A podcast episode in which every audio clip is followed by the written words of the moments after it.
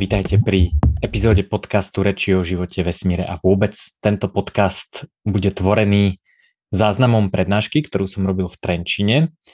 Volá sa Lunar Pankerová cesta paralelným vesmírom a hovorím v nej o tom, akým spôsobom cypherpunkové technológie, to znamená šifrovanie, anonymita, digitálne podpisy, zero knowledge dôkazy a elektronické peniaze umožňujú zvýšiť našu osobnú slobodu. Že ako je možné, že nejaký software, nejaký program nám umožňuje byť vo veľmi praktickej forme a na veľmi praktickej úrovni slobodnejší.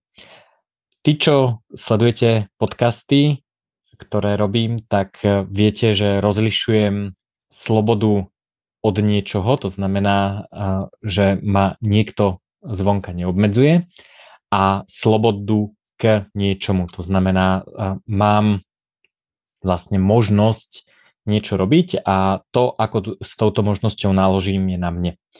Veľa ľudí e, vníma e, slobodu ako absenciu neslobody, ale ja ju vnímam ako niečo, čo treba naplniť. V tejto prednáške sa však budem venovať slobode od, to znamená, ako a tieto technológie, o ktorých som hovoril, môžu významným spôsobom prispieť k tomu, aby nás niekto neobťažoval, aby nám neznemožňoval robiť nejaké dobré veci, ktoré robiť chceme. A je to taký trošku aj historický pohľad na to, ako to tí cypherpunkery pôvodní vlastne mysleli, ako z toho vyplývajú filozofické smery kryptoanarchie alebo lunarpunku. To je teda, preto je to lunarpunkerov eh, sprievodca paralelným vesmírom, lebo sa cez ten paralelný vesmír dostaneme až k téme lunarpunk a solarpunk. Samozrejme, sloboda by mala byť aj sloboda k, to znamená, aby sme mali uh, možnosť eh, niečo robiť a uh, tieto technológie nám aj umožňujú robiť nejaké nové veci. A o týchto veciach budem uh, hovoriť, alebo respektíve sa dočítate v knižke Cypherpunk Visions and Trends uh, 2023 až 2025. Uh, je to krátky e-book, uh, asi 30 stranový, keby sa vytlačil na A4, uh, kde hovorím o tom, čo tieto technológie umožňujú robiť dnes a kam asi smerujú čiže open sourceová umelá inteligencia, paralelné sociálne siete, inovácie v súkromí, v platbách, v domácich nodách a v paralelnej výrobe elektriny a podobne. Takže ak vás zaujíma, že čo bude ďalej, alebo čo si myslím a čo očakávam, že bude ďalej, tak sa určite pozrite aj na túto knižku. V tejto prednáške vám chcem povedať niečo o nejakého, o, o zarámovaní Bitcoinu do nejakého širšieho kontextu cypherpunk technológií.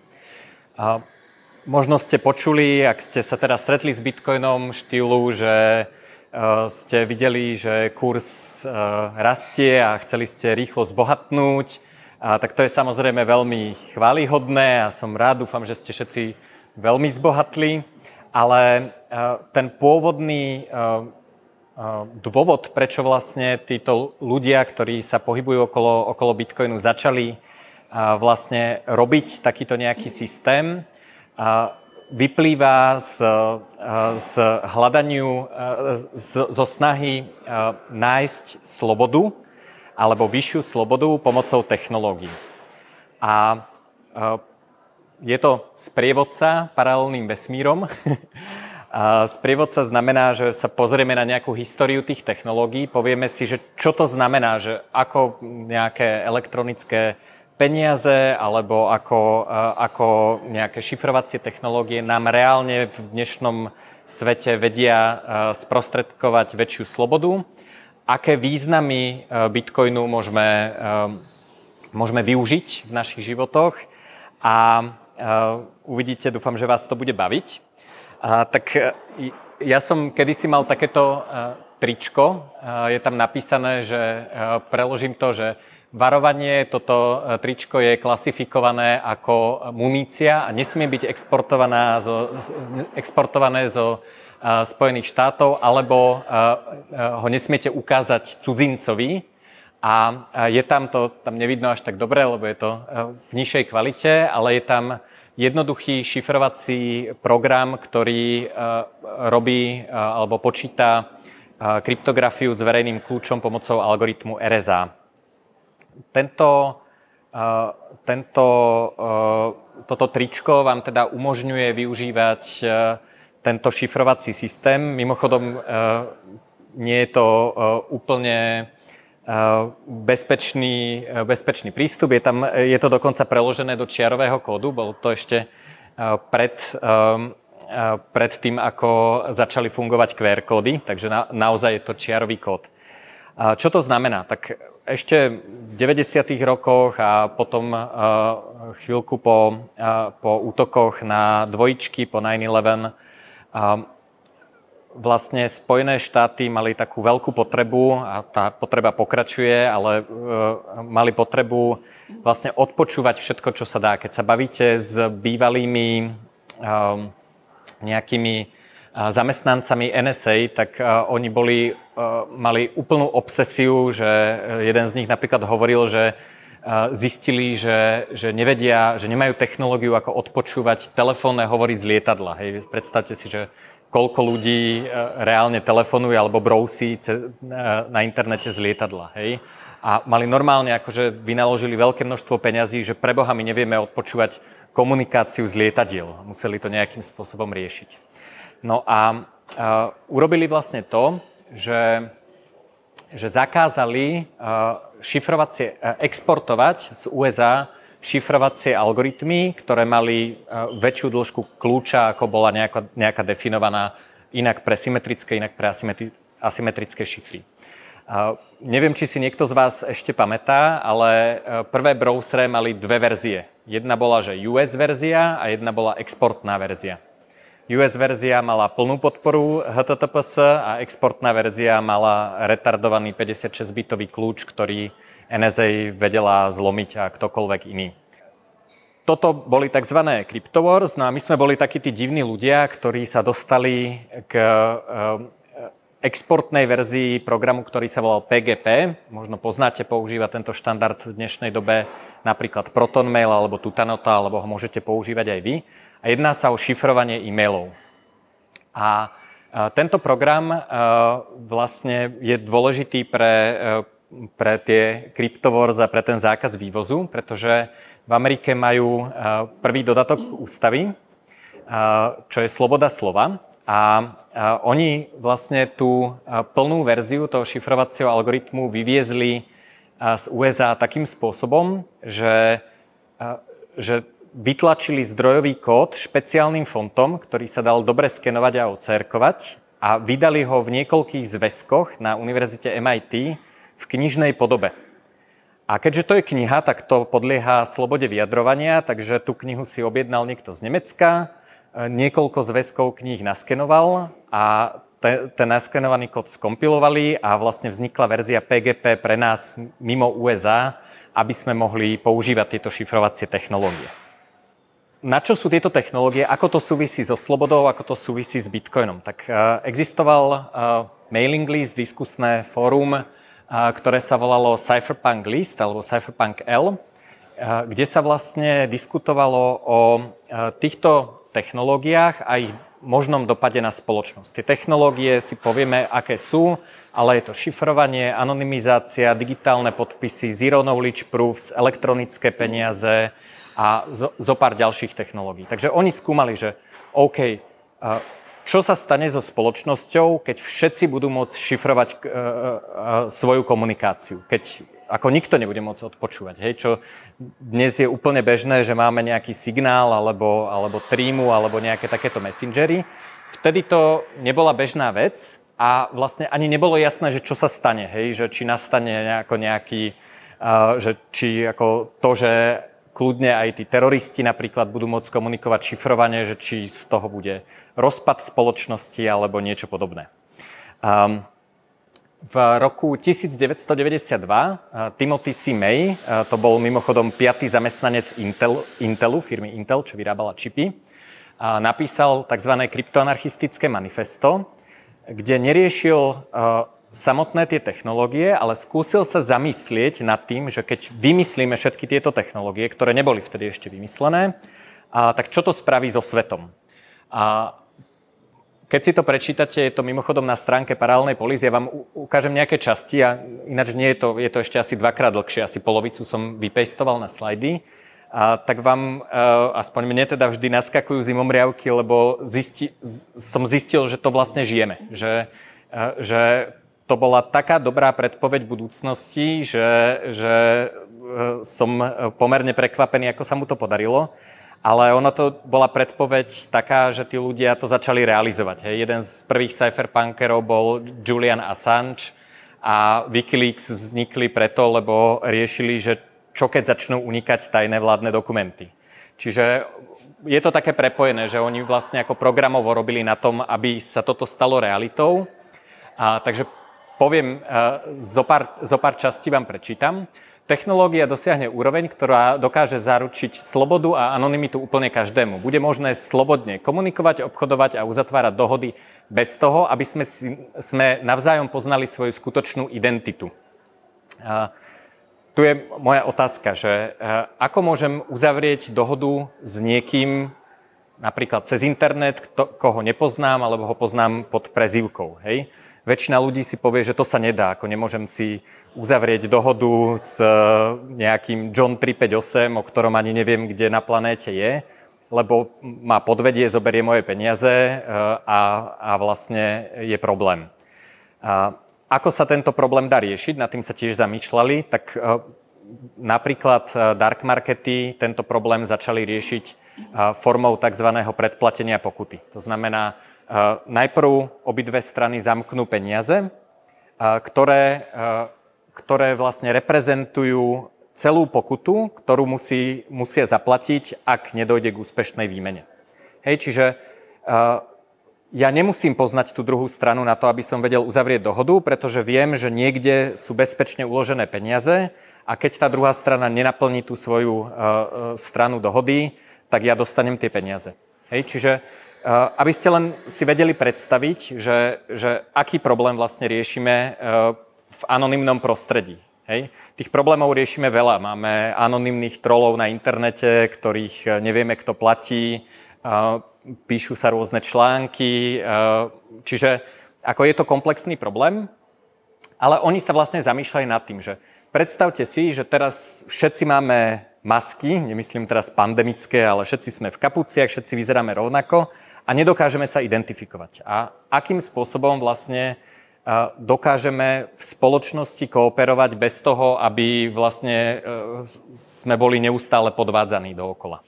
Takže um, zaujímavé je, že vlastne v tom cypherspace, v tom šifrovanom anonimnom priestore, my uh, vlastne nevieme ani na základe akých pravidel sa riadi. Ja neviem, že či človek, s ktorým uzavrá, uzatváram dohodu, je z USA alebo z Nigérie. Takže otázka je, že OK, tak na základe akého právneho rámca sa to vôbec rieši. Že keby som to aj chcel riešiť súdom, tak ja ani neviem, že, že na základe akých pravidel, na základe akej, akej krajiny to mám riešiť. A ďal, pokračujem teda ďalej v tom, v tom manifeste. Interakcie cez počítačové siete budú nevystopovateľné, cez prestupné stanice posielajúce zašifrované pakety, s takmer dokonalou ochranou proti odpočúvaniu a manipulácii. Hej, to máme napríklad e, Tor alebo dnešné bežné, v podstate aj webové stránky sú zašifrované. Takýto vývoj nedokáže zastaviť žiaden politik, vláda ani organizácia budú sa mu musieť prispôsobiť. Akékoľvek nezmyselné regulácie a príkazy stratia zmysel. Vlády stratia schopnosť zdaňovať a vstupovať do ekonomických interakcií tretich strán. Koncept dôvery sa od základov zmení. Um, Ďalšie zaujímavé dielo, ktoré hovorí presne o tejto časti, je táto veľmi dobrá knižka Sovereign Individual. Bola napísaná tiež e, pred vznikom Bitcoinu, e, niekedy okolo roku 96 až 98. Ona vyšla, tuším, v 98, ale tak nejak pomaly to e, dochádzalo k tej publikácii. Myslím, že okolo 96. tú knižku napísali autory, alebo teda hlavne, hlavne ten Davidson. A v tejto knižke e, hovorí, že niekedy v budúcnosti vzniknú elektronické peniaze a keď sa to stane, tak vlády úplne stratia kontrolu nad zdaňovaním obyvateľstva. Pretože, a teraz uh, mal také, také myšlienkové uh, uh, experimenty, že, uh, že keby sme rátali, čo teda dnes neplatí, vtedy to ešte platilo, že bezriziková investícia vyniesie, alebo relatívne bezriziková investícia vyniesie 6% ročne, a, tak a, keď sa niekto z New Yorku presťahuje na Bahamy a začne, robiť, a, začne pracovať na Bahamách s daňovým zaťažením 0%, a, tak, a investuje tie peniaze, ktoré by zaplatil na daniach, tak je do niekoľkých rokov, rokov milionár vo vtedajších dolároch, ak sa mu nezmení príjem.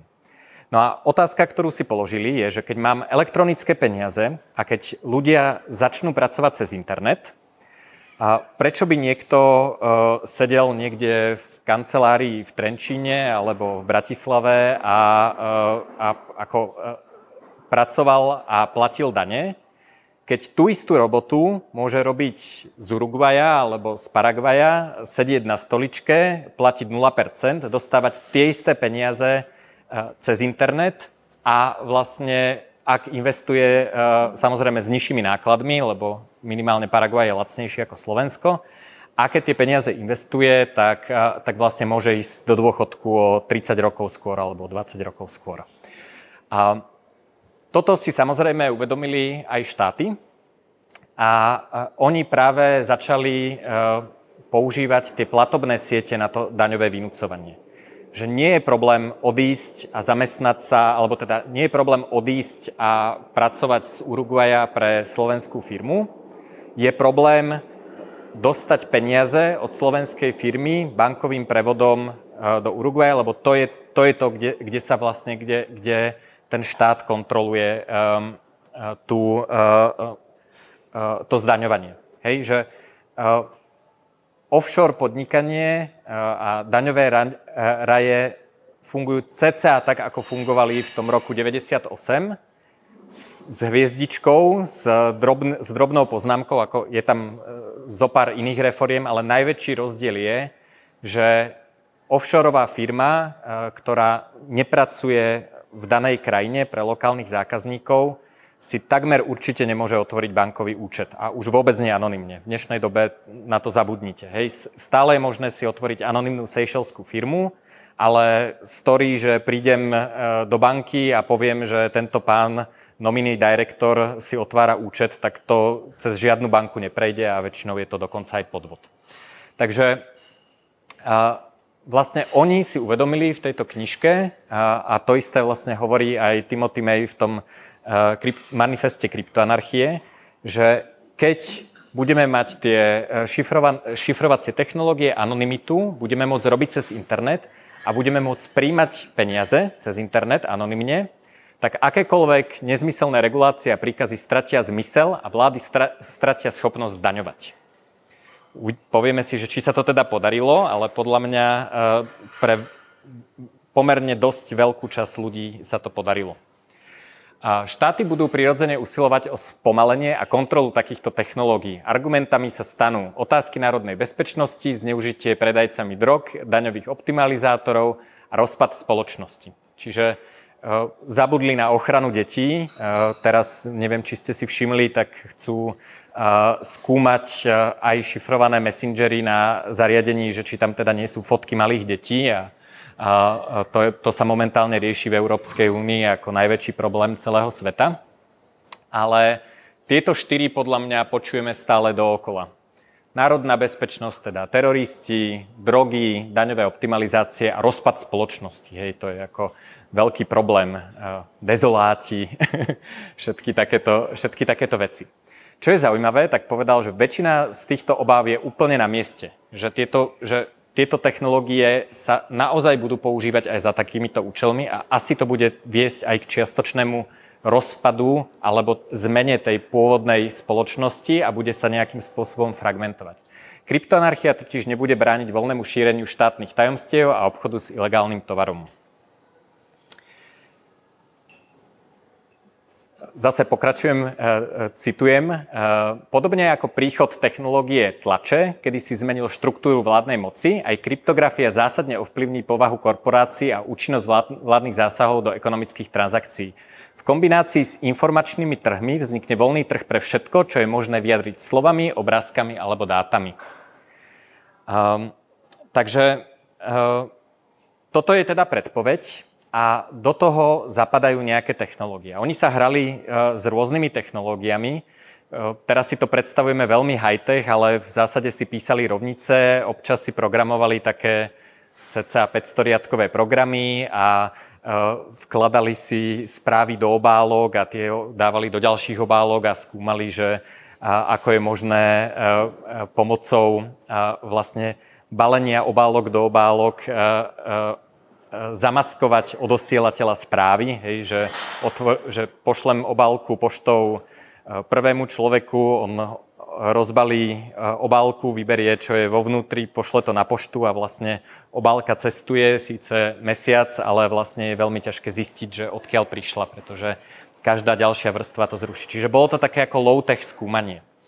A viedlo to k technológiám šifrovania, napríklad spomínané PGP, to bola cypherpunk technológia, k tomu mám e, veľa vtipných e, príbehov.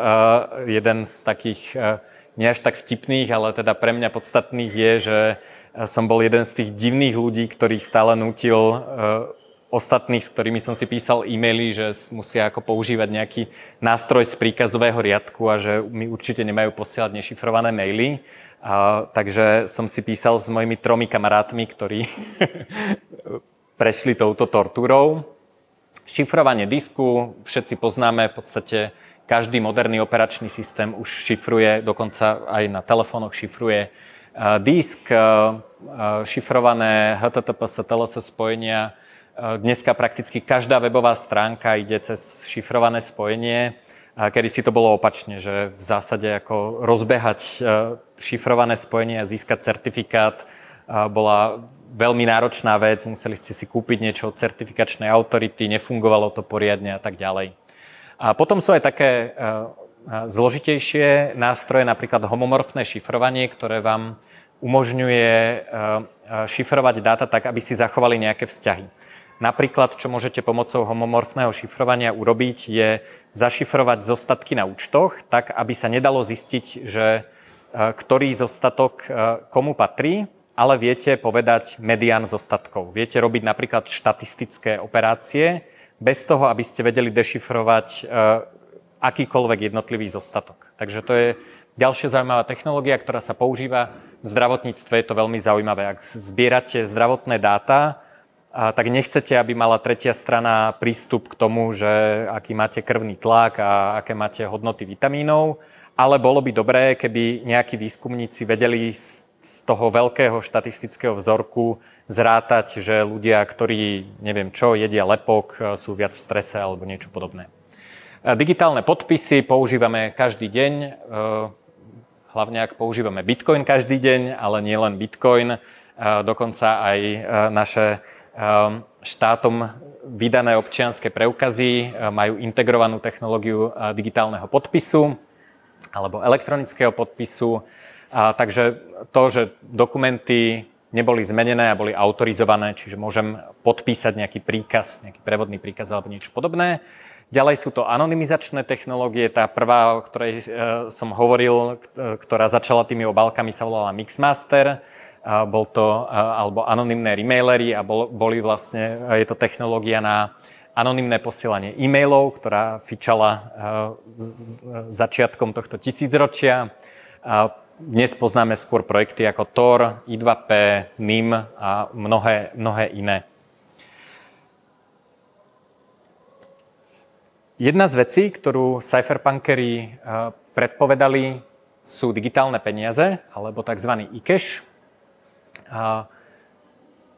Tie vznikli aj pred Bitcoinom, napríklad projekt DigiCash alebo e, nejaká forma e, napríklad e-goldu, ale všetky mali rovnaký problém, mali centralizovaného vydavateľa. A centralizovaný vydavateľ e, je taký, má taký problém, že má telo, ktoré sa dá zavrieť do basy. A to teda bolo to riešenie štátu vo väčšine prípadov. Veľa z týchto ľudí naozaj ešte aj dodnes sedí. Niektorí boli anonymní, ale potom je tam zase problém dôvery, že keď máme centralizovať, centralizovaného vydavateľa, tak je dosť problém zabezpečiť, aby nezdrhol s peniazmi. Hej, to boli peniaze, ktoré boli napríklad kryté zlatom alebo dolármi, ale čo bolo zaujímavé, tak už prvé digitálne peniaze boli plne anonymné. Hej, že DigiCash alebo Chomian eCash mali úplne 100% anonymitu. To znamená ešte anonymnejšie, ako dnes poznáte Monero. eCash je, sú neodlíšiteľné coiny jeden od druhého a anonymity set sú všetci používateľia. A, takže aj napriek centralizovanému vydavateľovi si užívateľia mohli zachovať anonymitu. A také zaujímavé vlastnosti sú, že sú necenzurovateľné, sú nejakým spôsobom skryté mimo tie štandardné platobné siete, a sú neinflačné, to teda všetci preto to e, kryli zlatom, že e, bolo jasné, že nechceme centrálnu autoritu, ktorá vie tlačiť nové peniaze. A malo by to byť peer-to-peer, to teda tie prvé neboli, ale v nejakom, alebo transakcie boli, ale to vydávanie nebolo peer-to-peer. A, takže toto vlastne v tej finálnej vízii naplnil až Bitcoin a vznikom Bitcoinu sa vlastne umožnilo spustiť celý ten balíček tých, tých technológií na dodanie služby zvyšovania slobody a povieme si, že prečo to funguje. Ešte teda poviem niečo o nejakých peer-to-peer technológiách. Ja teraz skúšam Reticulum alebo Nomadnet. To je technológia posielania šifrovaných správ na diálku pomocou systému LoRa alebo cez internet, takže nepotrebujete eh, internet, ale viete si urobiť mesh sieť a vlastne komunikovať medzi sebou peer-to-peer. BitTorrent je známa technológia peer-to-peer na prenos súborov alebo vaku. Teraz je populárna technológia Nostr, čo je teda eh, nejaká náhrada Twitteru eh, a mnohého iného, ale teda prvá aplikácia je niečo ako Twitter. A tých peer-to-peer technológií je samozrejme oveľa viac. Ja som to dal eh, len, len ako eh, príklady. Potom máme eh, nejaké blockchainové a smart contract technológie, ktoré nám umožňujú práve to uzatváranie obchodov, nejakých kontraktov, nejaké finančné produkty, predikčné, informačné trhy a tak ďalej.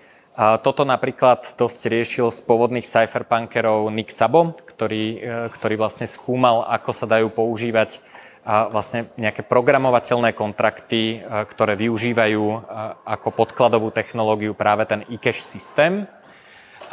Sú to komunikačné nástroje, teraz poznáme Matrix Element, Signál, kedy si to boli práve tie e-maily cez Mixmaster a cez, e, cez šifrovanie pomocou PGP, sociálne siete a tak ďalej. Čiže tieto, tieto technológie vlastne e, postupne vznikajú ako huby po daždi.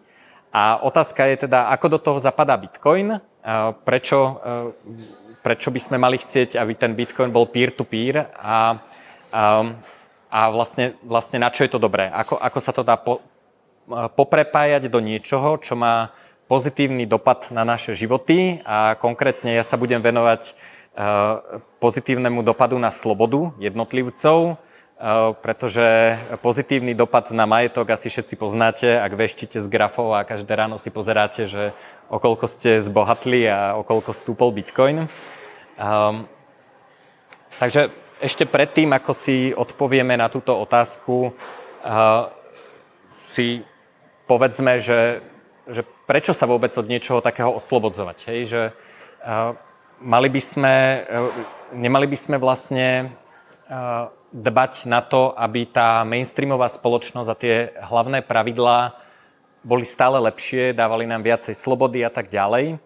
A nie je toto cesta, že ako prečo tí cypherpunkery si píšu nejaké rovnice a programujú nejaké nástroje, keď môžu kandidovať vo voľbách a nechať sa zvoliť za prezidenta sveta, vesmíru a galaxie a prijať vlastne tie dobré zákony a tie dobré zákony nám dodajú tú lepšiu spoločnosť. Hej?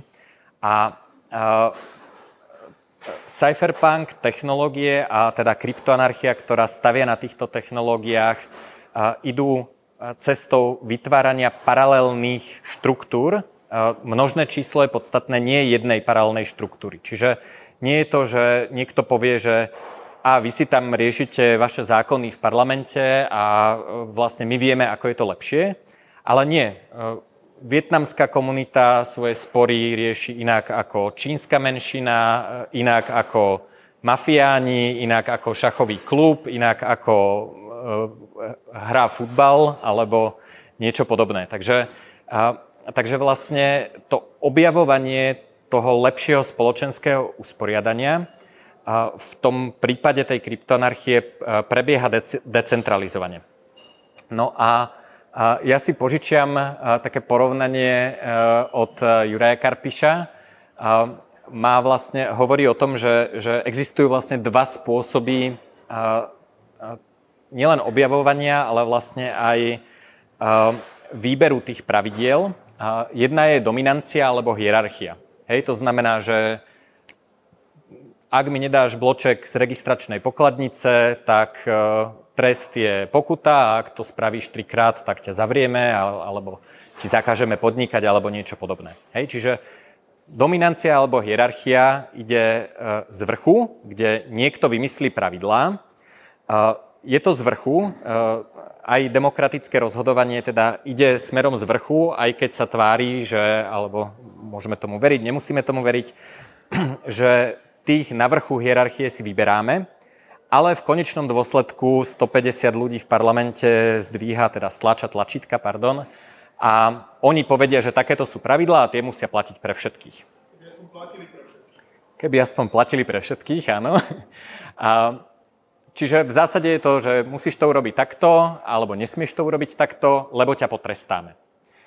A, ak je chyba v pravidle, to znamená, že ak sa tí čo vytvárajú tieto top-down pravidlá pomília, že vymyslia nejakú plnú blbosť. Nechcem dávať nejaké príklady, ale napríklad povinnosť youtuberov sa registrovať na nejakom debilnom úrade, a, tak a, ju nemáme ako opraviť. To znamená, a, nie je tam taký nejaký evolučný proces, ktorý povie tým politikom, že toto pravidlo nechceme a máte padáka, hej, chceme iné pravidlo, lebo nefunguje, alebo je príliš drahé, alebo je vlastne zbytočné. A samozrejme, stále si môžeme vybrať nejakého hlavného náčelníka v tej hierarchii, ktorý bude iný a toho presvedčíme, aby tie pravidlá zmenil, ale nemáme priamu spätnú väzbu na tie samotné pravidlá. Hej, že to už musí byť veľký prúser, aby niekto zmenil náčelníka, pretože sa mu nepáči nejaké konkrétne pravidlo. Hej, čiže my, ten, ten náčelník a, a teda pod ním hierarchia poslancov a tak ďalej, oni vytvárajú obrovskú sadu pravidiel a málo ktoré jedno pravidlo nám stojí za to, aby sme kvôli nemu založili novú politickú stranu, dostali ju do parlamentu, vyhrali voľby a tak ďalej. Čiže je tam veľmi pomalá spätná väzba na chyby v tých pravidlách. Hej, čiže keď pravidlo fungovalo pred krízou, a teraz nastala kríza, tak kým si to všimne celý ten systém a povie, že OK, tak možno nepotrebujete kolok, ak chcete uh, si založiť živnosť, lebo teraz potrebujeme, aby všetci podnikali, alebo možno, neviem čo, nepotrebujete mať uh, uh, požiarný plán na stene alebo niečo podobné, tak, tak vlastne toto je veľmi pomalé. A ďalší problém je, že to s tým súvisí, že ak sa zmení prostredie, napríklad tak, že to pravidlo viac škodí ako pomáha, tak si to nevšimneme a, a, a všimneme si to e, často neskoro. Že? A prostredie okolo nás sa stále mení. Hej. Podnikateľské prostredie, trhové prostredie, nastupujú nové technológie. E, príklad je, že e, ľudia začali používať apky na, vo, na volanie si taxíkov alebo teda vodičov a, a prostredie sa zmenilo, ale pravidlo bolo, že potrebujete taxikárskú licenciu, lebo bez toho sa to nedá. Hej? A už vlastne sme žili v úplne inom svete a trvalo roky vlastne tomu, tomu systému, kým si to všimol. Oproti tomu je, oproti tej dominancii, existuje niečo, Juraj to volá, že prestíž. Že dodržujem, alebo niekoho počúvam nie preto, že ma zbije alebo zavrie, keď ho nebudem počúvať, ale preto, že si myslím, že je to dobrý nápad. Čiže to je decentralizácia, dobrovoľnosť, trh a tzv. node first vzťahy. Hierarchické vzťahy sú e, hierarchia vo firme, šéf, manažéri, team leader, projektový manažér a, a proste ľudia pod ním. A node first vzťahy sú, že ja od teba potrebujem, aby si niečo naprogramoval, dokedy to urobíš, ja nie som tvoj šéf, ale ty keď mi to dodáš, tak ja ti dám peniaze. Čiže interagujem vlastne peer-to-peer. To môže byť pomerne zložitá štruktúra, ale nemusí to byť vlastne hierarchické. Takisto vieme objavovať aj pravidlá a práve e, tie dark markety a e, tie šifrované technológie nám umožňujú objavovať, s akými pravidlami interakcie e, najlepšie tá spoločnosť funguje. Jednotlivé riešenia, jednotlivé sady pravidiel si navzájom konkurujú. To znamená, že ak je niečo na nič, tak zákazníci a užívateľia prejdú do iného ekosystému, kde sú lepšie pravidlá. Tu je veľmi pekný e, príklad Bitcoin versus tisícky shitcoinov, kde e, si vlastne ľudia dobrovoľne vyberajú, že chcú, aby sa ich transakcie riadili pravidlami bitcoinového konsenzu a je to preto, lebo ľudia, e, tí užívateľia si vyberajú toto riešenie, lebo im vyhovuje a nejaký e, ultra shitcoin síce môže byť super, ale ľudia si ho nevyberajú, lebo niečo. Nemá to network efekt alebo niečo podobné. Ale môže sa stať, vždy tam je takáto možnosť, aj keď to bitcoinoví maximalisti neradi počujú, že nastane nejaký problém s bitcoinom a s tými pravidlami a bude potrebné si vybrať nejaké iné riešenie. Môže sa to stať. Čiže tá zhoda je len o tom, že na čom sa tí užívateľia zhodli. Oni samozrejme môžu zmeniť tie pravidlá alebo môžu ísť niekam inam. A vďaka tomu, že táto možnosť stále je, tak, tak, sa, tie, tak sa ten ekosystém vyvíja a vylepšuje.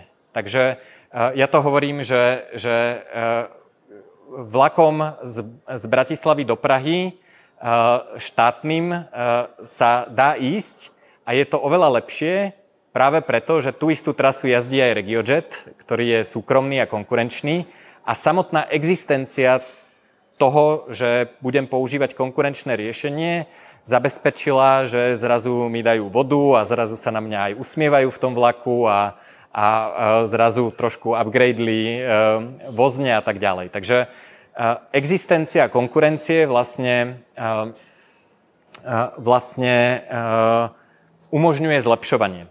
A je to iná forma umožňovania zlepšovania ako konkurenčná politická strana. Hej, že Eh, že keď si pozriete politickú diskusiu a náčelník jednej strany sa háda s náčelníkom druhej strany, tak ja sa vždy opýtam, videli ste niekedy eh, takto sa v televízii hádať eh, šéfa T-Mobile a Orangeu? Nie, proste jedna firma robí lepšie riešenie, ona hovorí o tom, prečo sú lepšie a vôbec ich nezaujíma, že, že druhá firma robí niečo iné, alebo teda nemusí to verejne kritizovať, stačí, keď pracujú na tom, aby boli lepší. Takže tá konkurencia na trhu umožňuje, že si ľudia vyberajú na základe nejakej formy prestíže. Zlé riešenia môžu existovať, ale ľudia si ich postupne prestanú vyberať. Hej?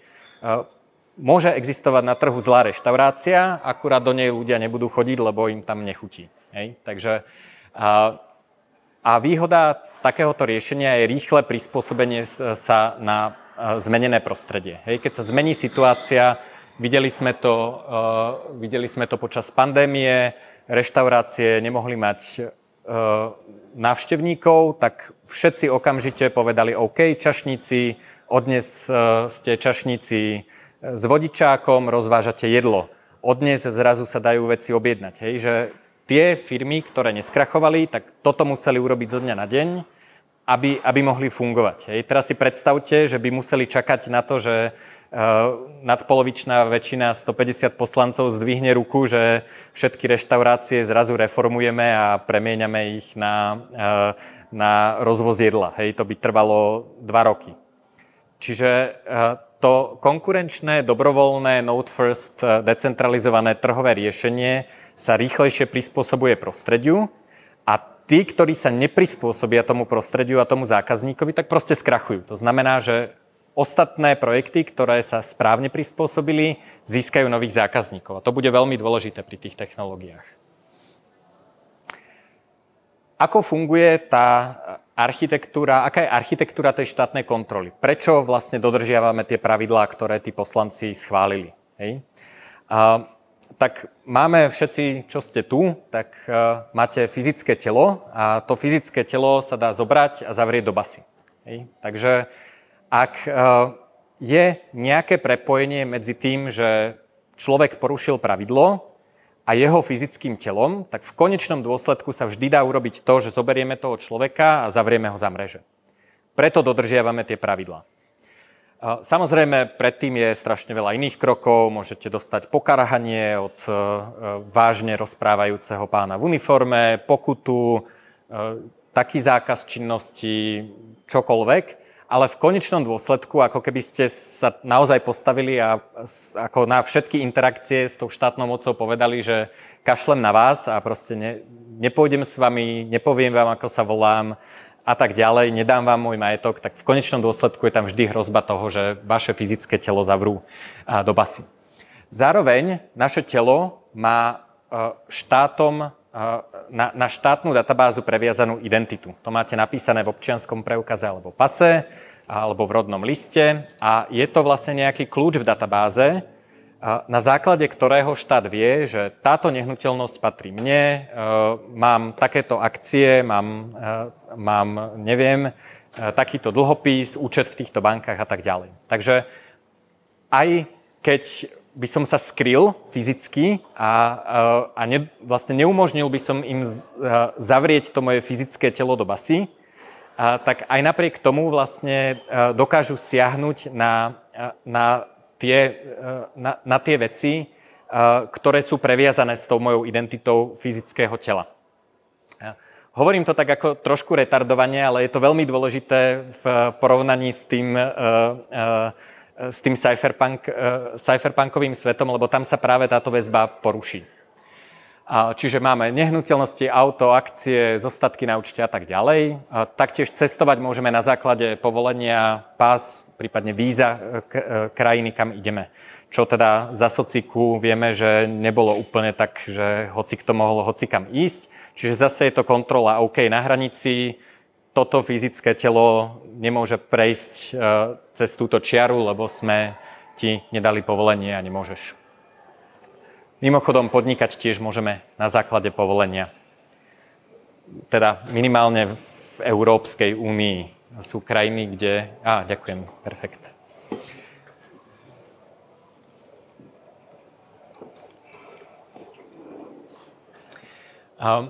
Ak vás zaujíma ten koncept identity, e, odporúčam veľmi túto knižku. Volá sa Seeing Like a State, vidieť ako štát a mapuje vlastne zavedenie e, práve týchto centralizovaných identifikátorov, jednak ľudí, adries a tak ďalej. Tie štáty si v nejakom momente uvedomili v, v, na každom kontinente v inom momente, ale v, nejak, v nejakom momente si uvedomili, že ak majú tých ľudí zdaňovať, tak v prvom rade musia vedieť, že kto tam žije hej, na, tom, na tom území. Takže mimochodom aj druhá knižka tohto autora hovorí práve o tom vzniku tých štátov. A o tom, že vlastne nomádi, ktorí neboli priviazaní na nejaké územie, tak tí boli vlastne vždy najslobodnejší, lebo ich nevedeli zaevidovať a tak ďalej. A, takže máme nejaké meno, priezvisko, rodné číslo.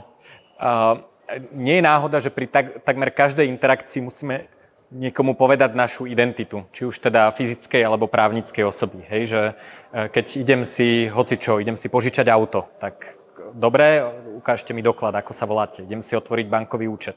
Čiže tá väzba na tú fyzickú identitu sa tam stále nejakým spôsobom z pohľadu toho štátu e, vynúcuje a je to presne z toho dôvodu, že na základe tejto väzby dokážu vynúcovať pravidlá. Keby e, nevedeli, kto sú obyvateľia, nevedeli, ako vyzerajú, kde sa nachádzajú, a tak vlastne ani nevedia, že kto má podávať daňové priznanie, nevedeli by, že ktoré dividendy treba zdaniť, nevedeli by, kto vlastní firmu a tak ďalej.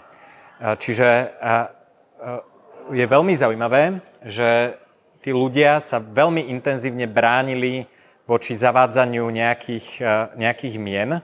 Napríklad vo Florencii ľudia proti tomu protestovali tak, že, že dávali deťom v tých štátnych registroch rovnaké mená. Že niekto mal proste troch synov a všetci sa volali rovnako, lebo potom vlastne vedeli, že nebudú vedieť tých troch rôznych ľudí zdaniť. Hej, veľmi intenzívne sa bránili proti zavádzaniu priezvisk, pretože to je práve ten identifikátor, lebo Janov môže byť 100, ale e, neviem, e, týchto konkrétnych Janov, nebudem menovať priezvisko, môže byť menej.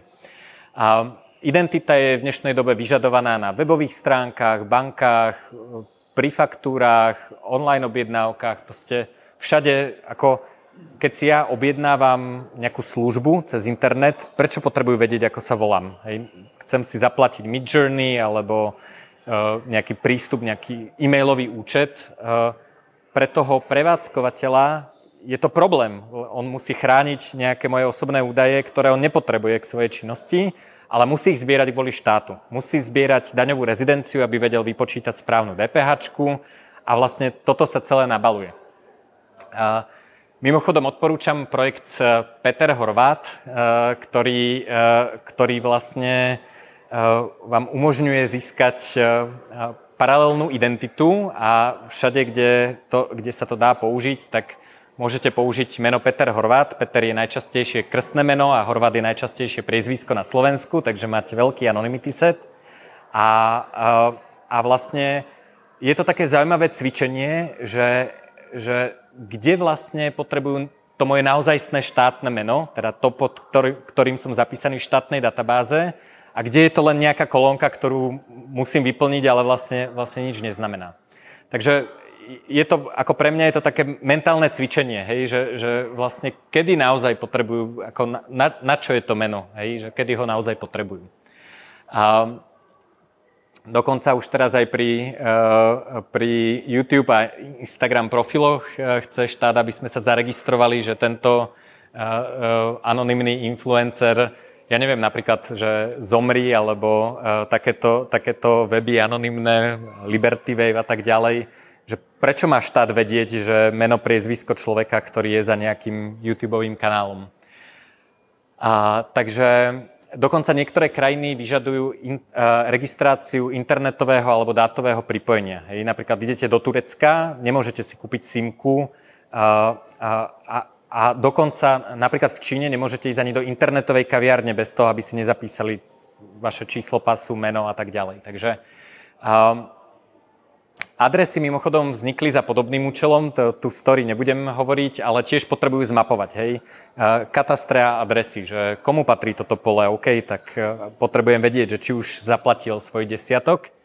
A, takže ďalšia dôležitá vec je, že keď máte svoj mobilný telefón na svoje meno, a, tak to automaticky v nejakej databáze, ktorej nemá zatiaľ priamo prístup štát, ale v nejakom bode môže mať, vás prepája s, s aktuálnou fyzickou polohou. Ja napríklad nepoužívam SIM kartu, ktorá je na moje meno, používam iba predplatený dátový program a vždy si kupujem novú SIM kartu, takže nemám vlastne nikdy rovnakú SIM kartu.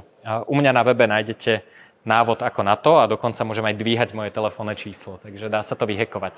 Takže ak nechcete nosiť so sebou špionážny nástroj, ktorý do nejakej databázy stále posiela, kde sa nachádzate, tak toto je veľmi fajn. No a ako som hovoril, tak to vynúcovanie je často cez platobné siete. V dnešnej dobe neexistujú anonymné bankové účty. Um, a je zaujímavé, že tá služba toho platobného styku v dnešnej dobe rieši, alebo rieši, vyžaduje oveľa viac ako,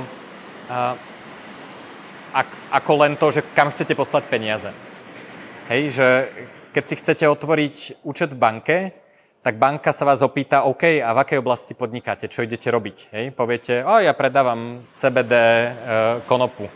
Aha, dobre, tak v tom prípade ale nemôžete. A už to je legálne. Nie, nie, nie, my, to je pre nás príliš rizikové, nevieme, že...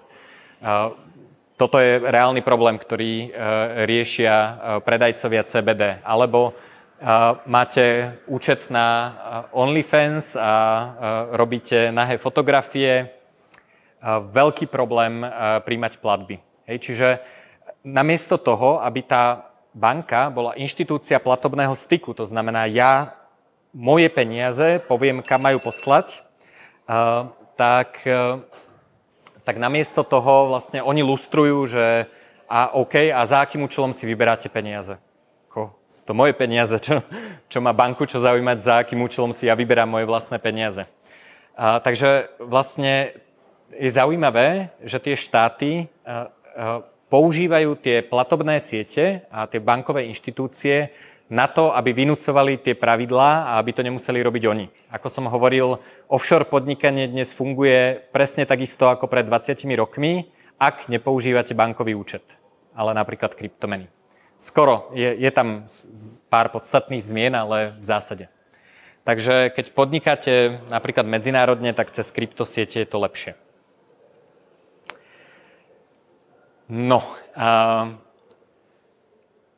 takže keď nastane ten konflikt, tak na jednej strane máte nejaký ten súbor uh, inštitúcií, či už sú to štátne inštitúcie, alebo tie banky, a, alebo rôzne iné spriateľené korporácie, ktoré vlastne uh, pracujú uh, pre štát na tom vynúcovaní. A na druhej strane máte to, to vaše telo a ten váš majetok. Uh, tie pravidlá sa vlastne stále nejakým spôsobom menia. Štáty napríklad cez infláciu a dane vysávajú zo spoločnosti to bohatstvo a nejakým spôsobom ho prerozdeľujú. Takže toto je jeden z konfliktov, ktorý ja vnímam a ten spôsob, ako ten konflikt vynútiť, je práve, práve s tým prepojením na vaše telo a váš majetok.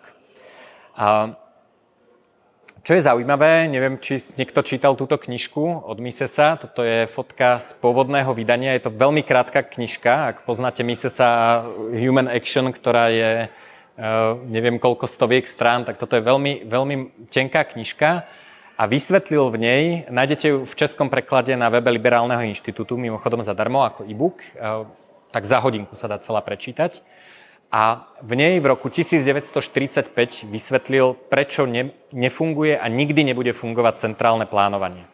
On to písal aj s eh, ohľadom na sovietský zväz a, a vlastne eh, hrozbu eh, celosvetového socializmu. A problém je teda informačný, nie rozhodovací. Veľa ľudí si myslí, že keby sme mali ako nejaký superpočítač alebo umelú inteligenciu a máme všetky dáta o všetkých tých platbách, plnú transparenciu, tak vlastne vieme tú spoločnosť plánovať z vrchu nejakým centrálnym spôsobom. Veľa ľudí vlastne si myslí, že treba len nájsť lepšieho centrálneho plánovača. Mises povedal, že, e, a, a vysvetlil, ako to funguje, že nemôžeme centrálne plánovať nie preto, že by sme nevedeli z toho množstva dát urobiť rozhodnutie, ale preto, že tí ľudia ešte neprejavili tie preferencie. Že to, že ja si kúpim bitcoin v tomto automate, tak to je informácia, že si viacej cením nejaké satoshi ako 20 eurovú bankovku. Hej, keď, keď to spravím, tak oceňujem bitcoiny viac ako, ako ten fiat, ktorý za to dám. Ale táto informácia vznikne až v tom momente, keď to urobím. E, nestačí sa ma opýtať, pretože môžete sa ma opýtať, e, e, že či mám radšej Bitcoin ako fiat, ja poviem, že jasné Bitcoin a potom si ten fiat nechám a neurobím tú zmenu. Hej? Čiže demonstrovaná preferencia nastane až vtedy, keď urobím tú trhovú výmenu, keď sa rozhodnem, že toto chcem viac ako toto. To je výmena. A kým to neurobím, tak tá informácia neexistuje. To znamená, ona ani nemôže byť vstupom do toho, do toho rozhodovania toho centrálneho plánovača. Čiže je to problém informácií, nie problém rozhodovania. Žiadny superpočítač nepomôže. Takže výsledok e, tohto centrálneho plánovania a to, že prečo vlastne nastáva ten konflikt, podľa mňa, ten hlavný konflikt je Masové ochudobňovanie obyvateľstva, e, nutnosť splňať často nezmyselné pravidlá pod hrozbou odňatia majetku, poníženia, zákazu činnosti alebo väzenia. No. A napriek tomu, e, že takéto hrozby máme, tak tu máme takýchto pouličných obchodníkov, ktorí nemajú žiadnu pečiatku z hygieny, necestujú s registračnou pokladnicou a len tak si vám dovolia na ulici bez tretej strany predať napríklad ovocie za keš, nikomu o tom nepovedia. a nejakým spôsobom fungujú. Títo obchodníci sú v tzv. paralelnej ekonomike, ktorú tvorí šedý a čierny trh. Šedý trh je teda niečo, čo keby ste priznali a zdanili, tak je legálne. Čierny trh je niečo, čo sa vôbec nesmie predávať, ani keby ste to... Šedý trh je predajca ovocia alebo inštalatér, čierny trh je predajca marihuany. Obidva, obidva tieto trhy tvoria tzv. paralelnú ekonomiku a podľa rôznych odhadov, e, veľmi ťažko sa to meria, tvorí 20 až 50% HDP krajín. Čiže to nie sú nejakí ako nerdi, e, ktorí e, majú nejaký ako ideologický problém so štátom, ako ten inštalatér. On pravdepodobne aj volil nejakého politika, možno má názor na to, že aké by mali byť zákony. A to, že vám e, opraví umývadlo bez toho, aby vám dal bloček a zoberie si cash alebo bitcoin, a, tak to nerobí z ideologického dôvodu, ale čisto, čisto pragmaticky. A je veľmi ťažké vlastne reálne povedať, že aká je tá, tá šedá a čierna ekonomika. A, a, a čo je ale zaujímavé, tak a toto je moja odpoveď na otázku, že čo sa stane, keď niekto zakáže bitcoin. Hej? Tak ja sa vždy opýtam, tak trošku uh, trolovacia protiotázka, uh, tak ako je zakázaná tráva, je tak zakázaný ten bitcoin, ako, ako že vlastne ani trávu nemôžem si kúpiť. Pre tých, čo nevedia, tak som počul, že kúpiť trávu trvá pre človeka, ktorý nemá vôbec žiadne kontakty, tak maximálne 24 hodín a myslím si, že medián je tak 4 kdekoľvek na svete. Hej? Aj keď nikoho nepoznáte, je to niečo, čo je tak dopytované, že, že vlastne kdekoľvek na svete je to totálne likvidná vec. Dokonca som trávu cítil aj v Singapúre, kde je za ňu oficiálne trest smrti. Hej? Že naozaj... E, e, e, čiže otázka je, že čo to znamená, že niekto zakáže Bitcoin? Hej? zmizne dopyt, alebo, alebo ľudia si povedia, že á, jasné, tak je to zakázané, tak, tak to nebudeme robiť. Je to tak zakázané ako, ako tráva, teda čierny trh, alebo to bude tak zakázané ako inštalatér bez bločku? No, takže uh, všetky takéto veci, marihuana, iné drogy, zbranie, nepasterizované mlieko v niektorých krajinách, respirátory na začiatku pandémie, lieky a mnohé iné tieto veci sa napriek zákazom predávajú. A niekto prišiel na to, ako tie pravidlá heknúť aj napriek tomu zákazu a tvrdej represii. Na to, aby sme zistili, že ako to hekli, tak tu mám takú, toto je z vojenskej teórie a je to vlastne veľmi dobre aplikovateľné na, na teóriu eh, aj kryptonarchie, ale všeobecnosti, vo všeobecnosti toho, akým spôsobom sa vlastne odohráva konflikt medzi ľuďmi. Um, takže skúsime si odpovedať na otázku, že prečo tí dealery eh, trávy v pohode fungujú a drogový biznis vlastne celosvetový narastá, aj keď to bude asi skôr infláciou, ako, uh, pretože je denominovaný vo Fiate.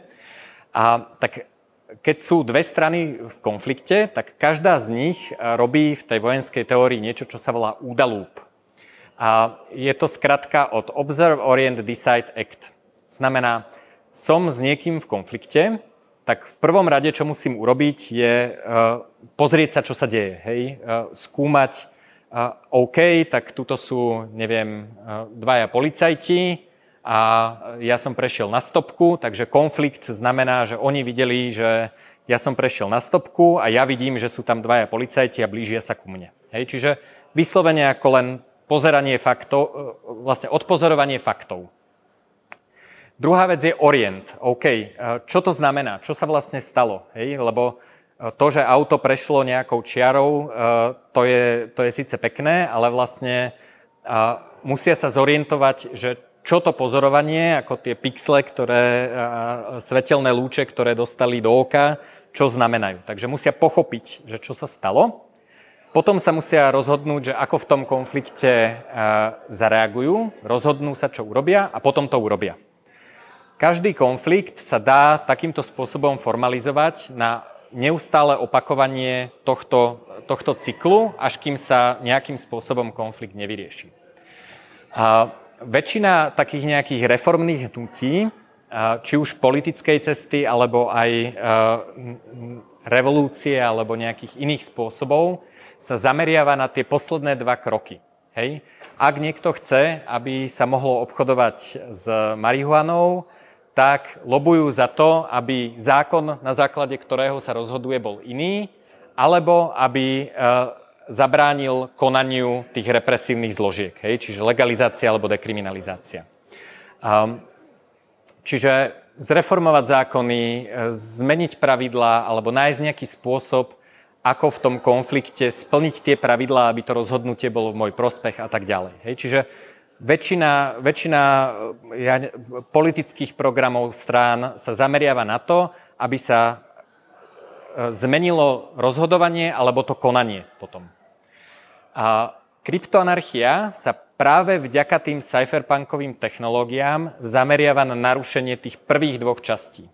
To znamená, nevidím, čo sa stalo. Hej, ak prebehne nejaká zašifrovaná transakcia v Cyphernete, a je to naozaj peer-to-peer, sú tam dve strany, takže teraz sa dostávame k odpovedi na otázku, ako urobiť Bitcoin peer-to-peer.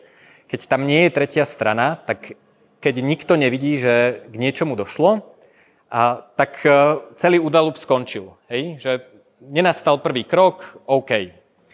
Ak to uvidí, tak sa v tom nevie zorientovať. Poviem uh, taký uh, pekný, pekný príklad. Uh, uh, práve s tou trávou. Je to teda môj veľmi obľúbený príklad, lebo hovorí o sociálnych sieťach, o reputácii, network efektoch a, a práve narušením. A v, hlavne teda v ruských hovoriacich a teda tých e, e, bývalých krajinách Sovietskeho zväzu funguje niečo, čo sa volá drop gangs. A funguje to tak, že si cez telegramového bota objednáte drogy, nielen trávu, predávajú e, všeličo. Videl som screenshoty a, a poviete, v ktorej meskej časti sa nachádzate. Hej, čiže som, neviem, aké, akej sme teraz meskej časti, e, Trenči nepoznám, ale dajme tomu, že chcem e, v severnej Petržalke 5 gramov trávy. A, tak nejakému botovi anonymnému, cez, práve cez tieto šifrovacie technológie, poviem informáciu, o čo mám záujem, on povie OK, tak uh, zaplať. Ja zaplatím, a teraz nenastane to, že ti povie, že OK, tak stretneme sa v Petržalke pri Tesku a som typek v kapuci a tu máš trávu. Ale povie, že tráva sa nachádza v parčiku, tu sú GPS koordináty a je prilepená zo spodu lavičky. Čo sa stane? Hej? Že keby tá druhá strana bol policajt, tak k tomu predaniu došlo ešte predtým, ako, ako sme sa dohodli. Hej? Že ty si ani neposlal peniaze, a tá tráva tam už je nalepená. Čiže e, ty vlastne ani nevieš povedať, že kde máš dať kameru, kde máš robiť ten observ. Hej? Takže toto je jeden zo spôsobov, ako vlastne narušiť, e, narušiť ten údalúp, lebo e, tá druhá strana nemá šancu pozorovať, čo sa stalo.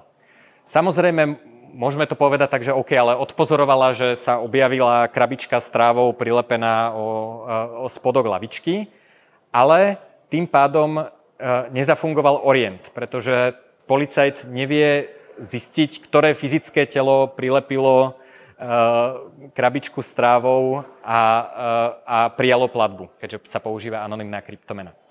Takže kryptoanarchia, vlastne celý dôvod, prečo fungujú tieto cypherpunk technológie na zlepšenie slobody a je tam viacero technológií. Napríklad teda druhá, čo sú teda low-tech dealery trávy, sú, že Uh, OK, ak chce niekto zohnať trávu, tak uh, OK, neviem komu, komu zohnať, ale spomeniem si na spolužiaka zo strednej, ktorý stále, stále hulil, tak mu zavolám, že keby som teoreticky chcel zohnať trávu, kde ju zoženiem? On mi povie, ja už 10 rokov nehúlim, ale uh, opýtam sa, dám ti vedieť a na dva telefonáty uh, už sa mi dostane nejaké telefónne číslo alebo nejaký kontakt na predajcu. Čo sa ale stane, okrem toho, že dostanem kontakt na predajcu, tak predajca sa samozrejme spýta, že OK, ale komu ho dávaš, hej? čo robí, e, je dôveryhodný, je to policajt, nie je to policajt a tak ďalej. Čiže po tej fyzickej sociálnej sieti, nehovorím teraz o, o sociálnych sieťach ako aplikáciách na internete, ale po tom, že ja poznám niekoho, kto pozná niekoho, sa nešíri len ten kontakt, ale šíri sa aj informácia, že či je v pohode, ja sa môžem opýtať druhej strany, že či ako tá tráva je uh, uh, dobrá, alebo či je drahá, alebo či je to teda spolahlivý týpek alebo niečo podobné. Hej? Čiže to je ako keby ďalšia, ďalšia taká low-tech verzia. Čiže tie cypherpunk technológie na zvyšovanie slobody fungujú práve vtedy, keď sa mi podarí oddeliť fyzické telo od tých obchodných, ja neviem, informačných, vzťahových interakcií, ktoré robím. Hej? Čiže nemusí to byť len obchod, môže to byť, ja neviem, robíme blog a štát nás chce cenzurovať. Možno nie Slovenská republika, možno chcem písať blog o ateizme v Saudskej Arábii a, a, a keď vlastne sa nedá priradiť to fyzické telo a teda tá identita v štátnej databáze k tomu, čo to robí, tak to nejakým spôsobom funguje. Takže Teraz uh, prichádza uh, obľúbená otázka Andreja Cabaja, že čo je to Bitcoin a teraz začne kričať, že to nie sú peniaze. a uh, dobre, tvári sa, že tu nie je, to sa mi páči. takže pre niekoho to môže, môže byť mena, ktorá je decentralizovaná, čiže opak centrálne vydávanej meny je bez centrálne plánovanej menovej zásoby a inflácie a to je teda dôvod, prečo všetci bitcoineri budú skôr či neskôr bohatí. A pre mnohých iných je to uh, hlavne peer-to-peer platobná sieť alebo platobné siete, lebo máme Bitcoin on-chain, Lightning a tak ďalej. Má nejaké dobré vlastnosti, napríklad nepotrebujete povolenie, čiže uh, nepotrebujete, nikto sa vás nepýta, že čo sú to za za peniaze odkiaľ komu ich posielate je nejakým spôsobom privátna, napríklad e, Lightning Network vlastne nemá žiadnu, žiadnu históriu coinov, je to naozaj peer-to-peer transakcia, alebo máme aj alternatívne siete, alternatívne meny, ako napríklad Monero. A, a je bez identity, ktorá je previazaná na fyzické telo. Vtedy, ak si nevyberiete štátny spôsob nadobudnutia e, tejto, e, tejto meny. A pre niekoho je to poistka proti zlyhaniu štátneho finančného systému.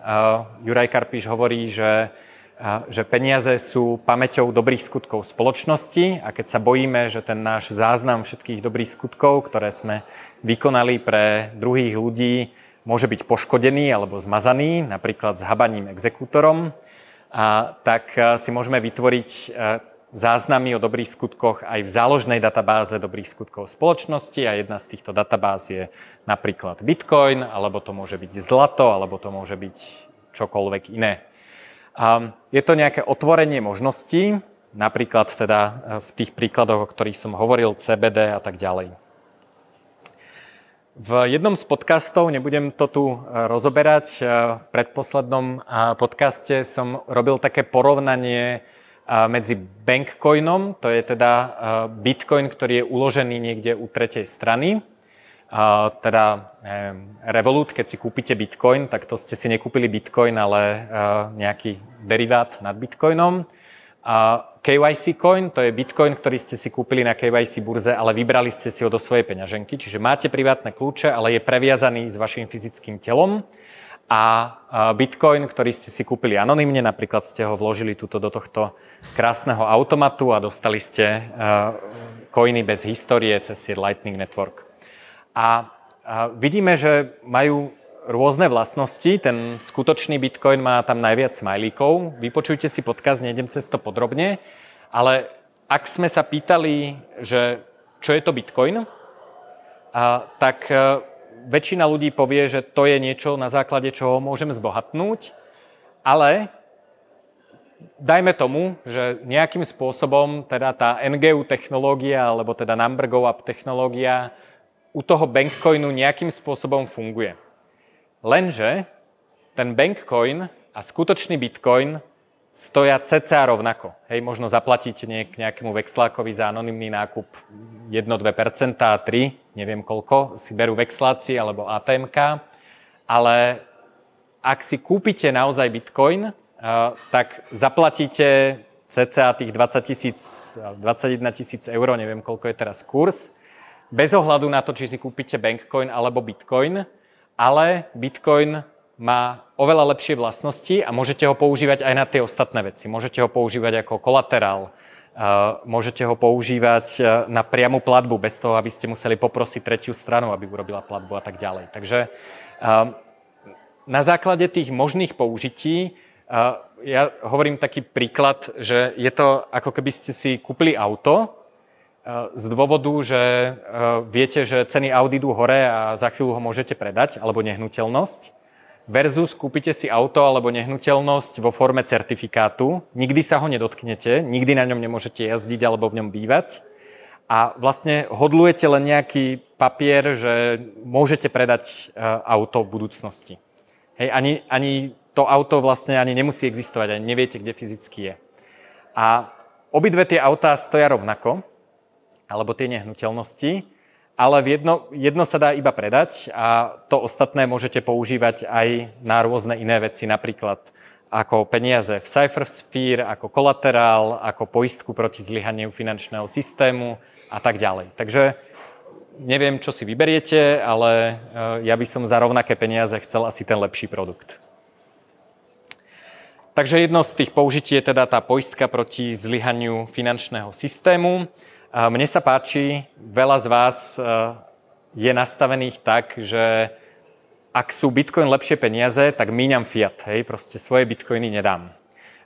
Tým, takým ľuďom e, ja väčšinou poviem, že majú, že majú problém shitcoinov, majú proste priveľa fiatu a namiesto toho, aby ten primárny problém, že majú priveľa fiatu, vyriešili, tak, tak vlastne ako dampujú ten fiat na iných ľudí, ktorí, o ktorých vedia, že by radšej ocenili Bitcoin. Samozrejme, e, pri platbe v Tesku e, e, je to jedno, ale ja vnímam bitcoinovú transakciu alebo akúkoľvek finančnú transakciu aj v podobe digitálne podpísanej ďakovnej správy. Hej, keď mi niekto pre mňa urobí niečo dobré, tak ja mu chcem poďakovať. Hej, a teraz ja pre vás urobím niečo dobré, vy mi chcete poďakovať a dáte mi ten úplne najhnusnejší papierik, ktorý si neceníte, myslíte si, že to je proste úplný šit. Hej, je to ako keby ste napísali takú ďakovnú kartičku na, na servítku, proste opluli ju a tak to po mne hodili, že díky. Hej. A pritom za rovnakú cenu môžete tým ľuďom e, dať poďakovanie vo forme, ktorú si cenia. A ak máte priveľa shitcoinov, tak si proste kúp, tak sa ich zbavte a kúpte si nové coiny. Takže a, a, prichádza samozrejme aj a, a, Central Bank Digital Currency. A, k tomu sa mi páči a, taký citát, vlastne tá pr- propaganda proti Bitcoinu je o tom, že je to nebezpečné a že vlastne my všetky tieto problémy a inovácie vyriešime, zavedieme blockchain a digitálne meny a tak ďalej. A veľmi sa mi páči uh, tento citát od Elena Bluma, je tam uh, aj po anglicky, ale prečítam slovenský preklad, že najúspešnejšia tyrania nie je tá, ktorá používa silu na zabezpečenie uniformity, ale tá, ktorá odstraňuje povedomie o iných možnostiach, ktorá spôsobuje, že e, sa zdá byť nepredstaviteľné, že iné cesty sú životaschopné a ktorá odstraňuje pocit, že existuje niečo mimo alebo cesta von. Je to podobné ako citát e, e, Václava Bendu, autora myšlienka, myšlienky paralelnej polis, že spoločnosť je tak tolerantná, ako toleruje paralelné spoločnosti. Ako, ako, ak spoločnosť povie, že OK, tak my tu máme systém taxikárov, ale ak vám nevyhovuje, tak si môžete zavolať Uber a vlastne vy sa rozhodnite, že ktorými pravidlami sa chcete riadiť. A, tak toto je dôležité vlastne si uvedomiť, že, že my máme možnosť niečoho iného a nenechajme sa ukecať na to, že musíme používať tieto lepšie peniaze, ale vlastne môžeme používať e, tieto digitálne podpísané ďakovné správy v takej podobe, o akej si myslíme, že je lepšia. A teda eh, ja som veľmi za míňanie. No a tu už sa veľmi rýchlo blížim k záveru. Eh, čo je to slovo Lunar Punk, ktoré bolo v názve prednášky? A, tak eh, hovorili sme o cypherpunkových technológiách, to sú takí tí pankáči, ktorí si píšu rovnice a niečo si programujú. A to je v zásade nejako hodnotovo neutrálna záležitosť. Hej. Je to proste nejaké šifrovanie, nejaký díci, páči sa im matematika, šifrovanie a majú, majú hobby. Možno ste počuli o žánri sci-fi, ktorý sa volá solarpunk. Je to veľmi optimistický žáner sci-fi, na rozdiel od cyberpunku. Je to cyber s bečkom, nie cypher, ale cyberpunk. Cyberpunk je väčšinou nejaká dystopická spoločnosť, kde jednotlivec je, ako bojuje proti nejakým megaštátom a megakorporáciám a vlastne využíva technológie na to, aby niečo zlepšil. Solarpunk eh, je eh, taký optimistický protipol, kde sa to všetko podarí. Že tie technológie, mimochodom poznáte tento obrázok niekto? Dobre, aspoň jeden.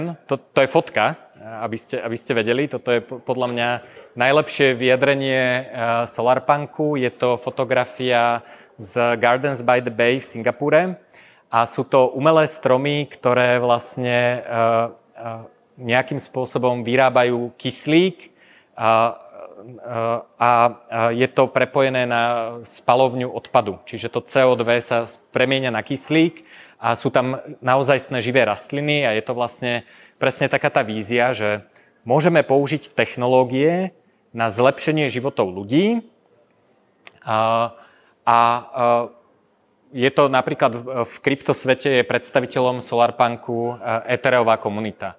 To znamená, na základe týchto technológií, nie len teda Ethereum blockchain, ale peer-to-peer messaging a tak ďalej, môžeme lepšie koordinovať e, spoločenské vzťahy, môžeme financovať verejné statky, robiť crowdfunding, e, financujeme predlženie života, longevity, e, život v súlade s prírodou, to znamená, všetci máme na strechách solárne panely, zelené strechy, všetko je krásne, zelené, voňavé, integrované využívame udržateľné zdroje, porazíme choroby, zvyšujeme diverzitu, či už biodiverzitu alebo nejakú neurodiverzitu medzi nami, rôzne názory, myšlienky a tak ďalej, odstraňujeme chudobu.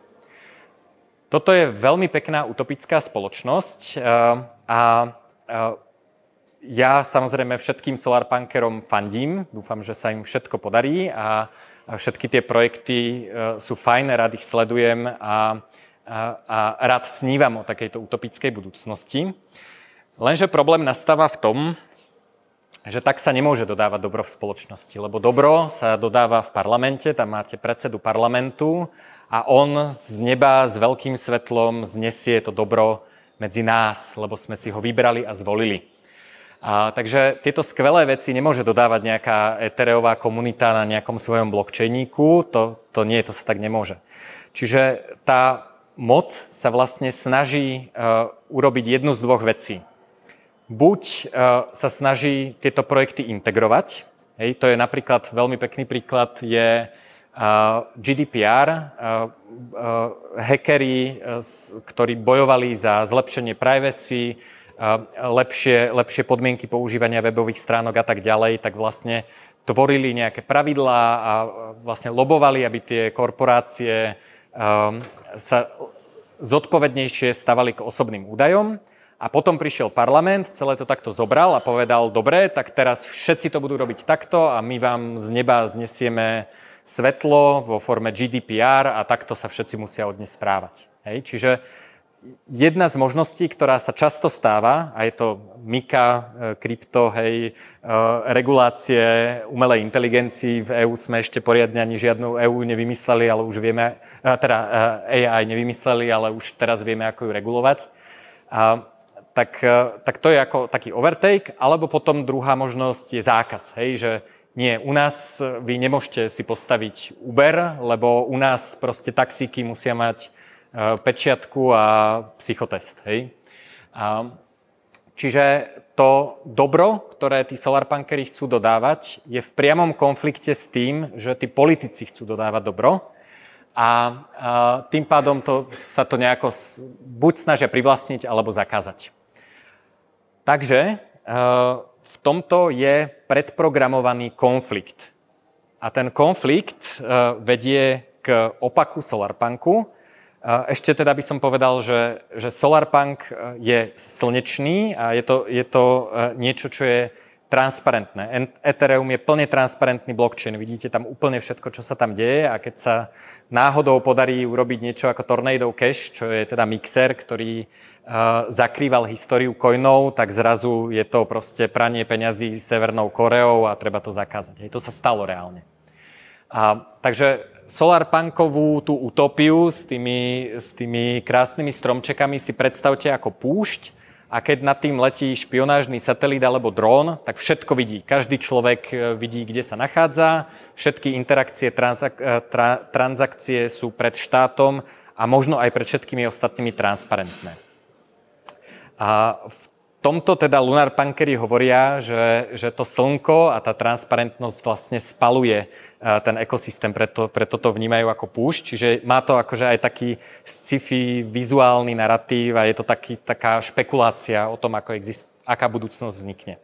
No ja mám na, na tričku aj teda na tomto obrázku e, Lunarpunk, to je vlastne, e, Lunarpunk pracuje s konceptom, ktorý sa volá Dark Forest, to znamená, že sú to projekty, ktoré sú skryté v nejakom lese, tiež sú v súlade s priestorom, s prírodou, tiež sa snažia dodať lepšiu budúcnosť, ale sú skryté v tých korunách stromov, pretože vedia, že tá ich konkurencia, ten, ten predseda parlamentu alebo vlády alebo prezident, im to nechce dovoliť. Čiže oni vlastne robia tie interakcie v tom zašifrovanom priestore v Cyphersphere a snažia sa vlastne dodávať tie riešenia, tie zlepšenia života, tak, aby neboli v konflikte s tou mainstreamovou spoločnosťou. Čiže nie je to o tom, že teraz ideme provokovať, ale chcú to robiť privátne a bez interakcií tých tretich strán.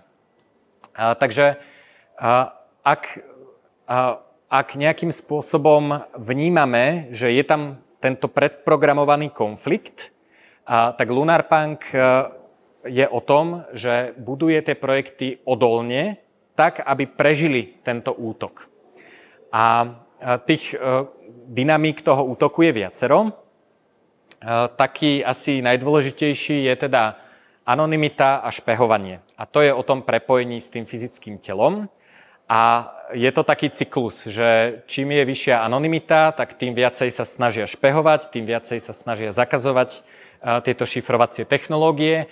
A to zároveň pre tých, ktorí chcú vytvoriť ten dark forest, ten temný les, vedie k tomu, že sa viacej zdrojov investuje na zlepšovanie tých šifrovacích technológií a zlepšenie anonymity a máme takýto nekonečný cyklus, hej, ktorý, ktorý možno niekedy skončí teda, ale zatiaľ uh, nevyzerá, že, že by uh, tento predprogramovaný konflikt nejakým spôsobom skončil. Oproti tomu máme teda tie transparentné technológie a tie, uh, tie anonymné šifrované technológie. A tam je zase taká dynamika, že ak sa niekomu podarí úspešný útok, napríklad na, na ten Tornado Cache, tak projekt síce skončí, alebo bude nepoužívateľný, nedokáže doka- e, dosahovať zisk, ale a, tí užívateľia, ktorí ho používali, zistili, že aha, tak tuto niekto úspešne zautočil na tento projekt, takže my musíme používať niečo iné. A všetci tí užívateľia sa logicky presunú, ak chcú riešiť ten problém, ktorý, ktorý, to, ktorý ten pôvodný projekt riešil, tak sa musia presunúť k projektom, ktoré prežili. Čiže je to selekčný tlak, ktorý eh, čím viac štát útočí, tak tým viac preferuje projekty, ktoré dokážu tým útokom odolávať. Takže uh, Cypherpunk nástroje umožňujú ľuďom interagovať s vylúčením tretich strán. A tie tretie strany tým pádom nemôžu útočiť na tých užívateľov a sledovať ich, uh, teda nemôžu siahať na ten majetok, telo a tak ďalej lebo nevedia o interakciách užívateľov, obzer, alebo ak o niečom vedia, tak nevedia ich význam. Priradiť identitu, zistiť, k akej interakcii došlo a tak ďalej. Čiže prvé dva kroky udalúpu. A, a tie nástroje, ktoré dajú užívateľom do rúk tú moc, suverenitu a súkromie alebo anonymitu, získajú viac užívateľov, pretože projekty, ktoré toto nedodajú, tak skončia. Takže paradoxne, ak ste čítali niekto Taleba a poznáte pojem antifragilita, a tak tieto technológie, cypherpunkové technológie sú antifragilné na útoky. Čím viac regulácií, čím väčšie sledovanie, čím nepríjemnejší je ten regulátor, tak tým sa tieto technológie zlepšujú. Takže, um, takže uh, sa vráťme naspäť k otázke, že čo je to teda ten Bitcoin. A znova, je to NGU technológia, je to vstupenka do záložného finančného systému, je to nástroj na vylúčenie tretích strán z peer-to-peer interakcií, je to oheň, ktorý zobral uh, uh, moc bohom centrálnych bank ako Prometheus, uh, je to poistenie proti pádu finančného systému, je to možno stavka na tvrdú menu a návrat nejakým hodnotám zlatého štandardu a takého klasického liberalizmu, kapitalizmu. A možno je to stávka na globalizáciu ekonomiky a celosvetové trhové interakcie, lebo možno programátor, ktorý pracuje na mojom projekte, môže byť aj z Bieloruska alebo e, z Bali alebo od, odkiaľ. A prečo je teda dobré mať ten Bitcoin? E, tu schválne nehovorím Bankcoin a KYC coin, ale Bitcoin, to je teda ten anonymne získaný vo vlastnej peňaženke. Na toto si musíte odpovedať sami ako je úplne OK, ak chcete len zbohatnúť a mať NGU technológiu number go up.